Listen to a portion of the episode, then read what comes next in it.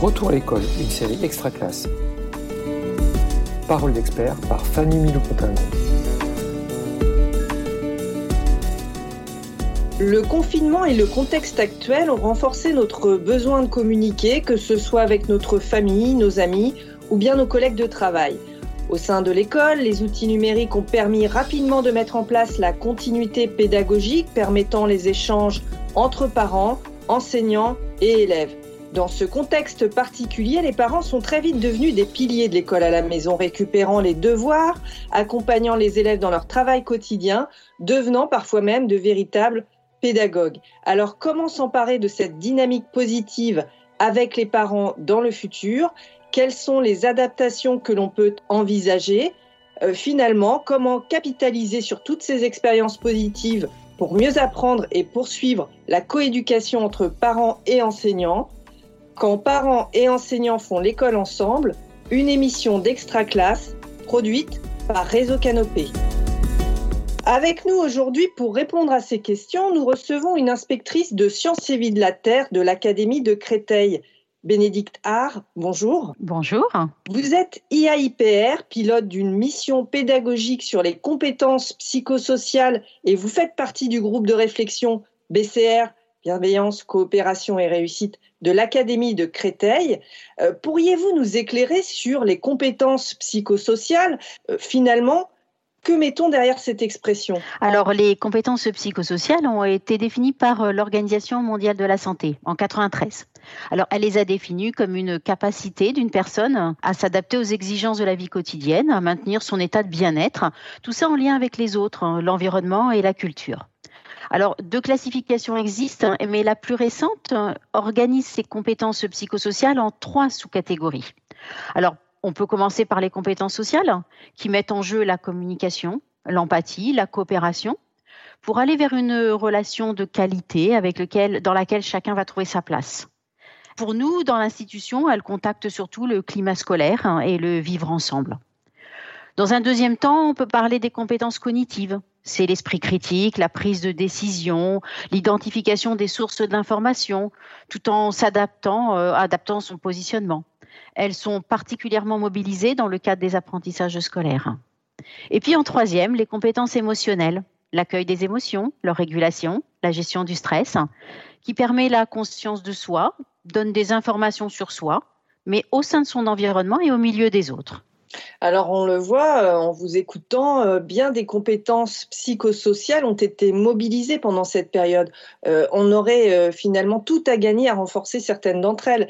Alors parmi ces compétences, y en a-t-il une en particulier qui, selon vous, a été développée? En effet, le contexte actuel a privé chaque individu de sa liberté de circulation, a donc modifié les liens sociaux. Il me semble que les compétences les plus interrogées sont les compétences sociales, le relationnel. En fait, comment garder garder le lien, comment créer des modalités nouvelles pour protéger ce lien avec une attention accrue à la personne avec laquelle on communique. On pourra avoir une attention particulière aux compétences émotionnelles euh, des enseignants, des élèves, des parents, en particulier lors de cette reprise.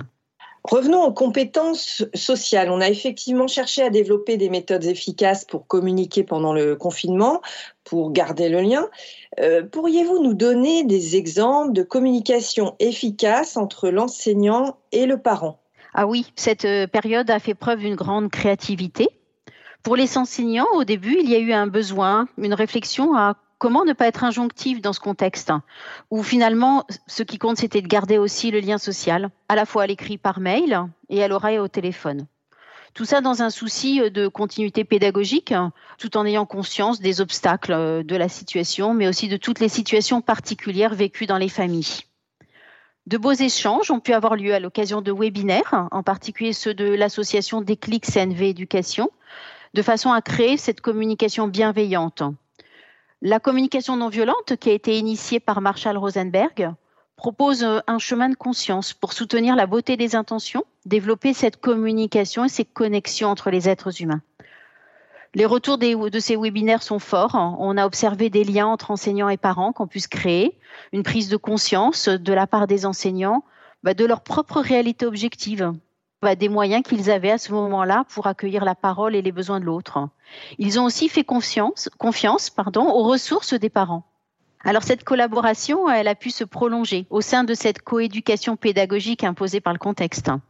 Elle a pu prendre la forme, par exemple, pour des plus jeunes, d'un cahier de vie, de photos prises par les parents dans le quotidien de chacun, mutualisées par l'enseignant, partagées ensuite pour être racontées à tous.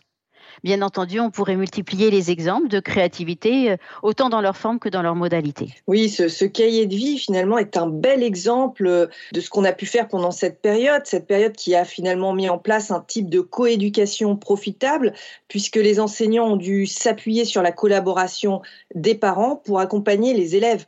Et comment ce type d'expérience pourrait-il se prolonger, selon vous, après le, confinement? Alors, les représentations ont en effet été bousculées. Les expériences vécues ont, me semble-t-il, changé des regards. Des découvertes mutuelles ont pu se faire, euh, modifiant ainsi bah, la posture pédagogique. Une réflexion sur les compétences psychosociales, mais aussi sur les modalités de leur développement est donc à poursuivre. On l'a vu au niveau des pratiques très créatives qui ont émergé. On peut aussi imaginer, partager sur la gratitude. Gratitude que bah, chacun des acteurs euh, peut éprouver au vu de l'implication des uns et des autres dans ce contexte. Alors, si on fait un petit détour par la gratitude, euh, c'est une notion clé en psychologie positive.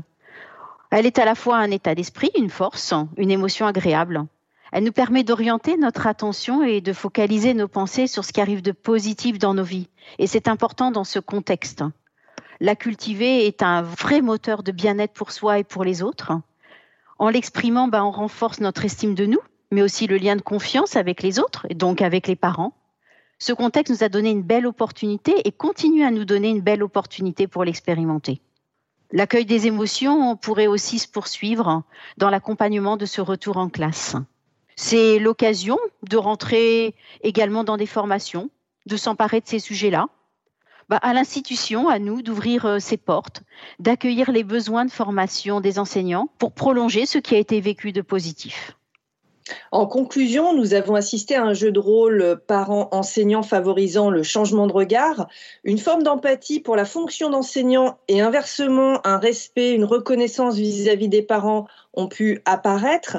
Alors, utilisons les compétences psychosociales développées au cours de cette période pour engager un travail de fond sur la communication non violente, la gratitude ou l'accueil des émotions, car la période a favorisé des comportements qui peuvent perdurer dans le temps, en particulier si l'institution les encourage et développe des formations.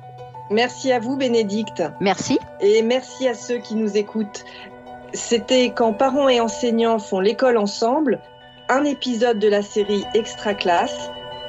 Retrouvez tous les autres épisodes de la série sur l'espace extra classe de Réseau Canopé et sur les réseaux sociaux.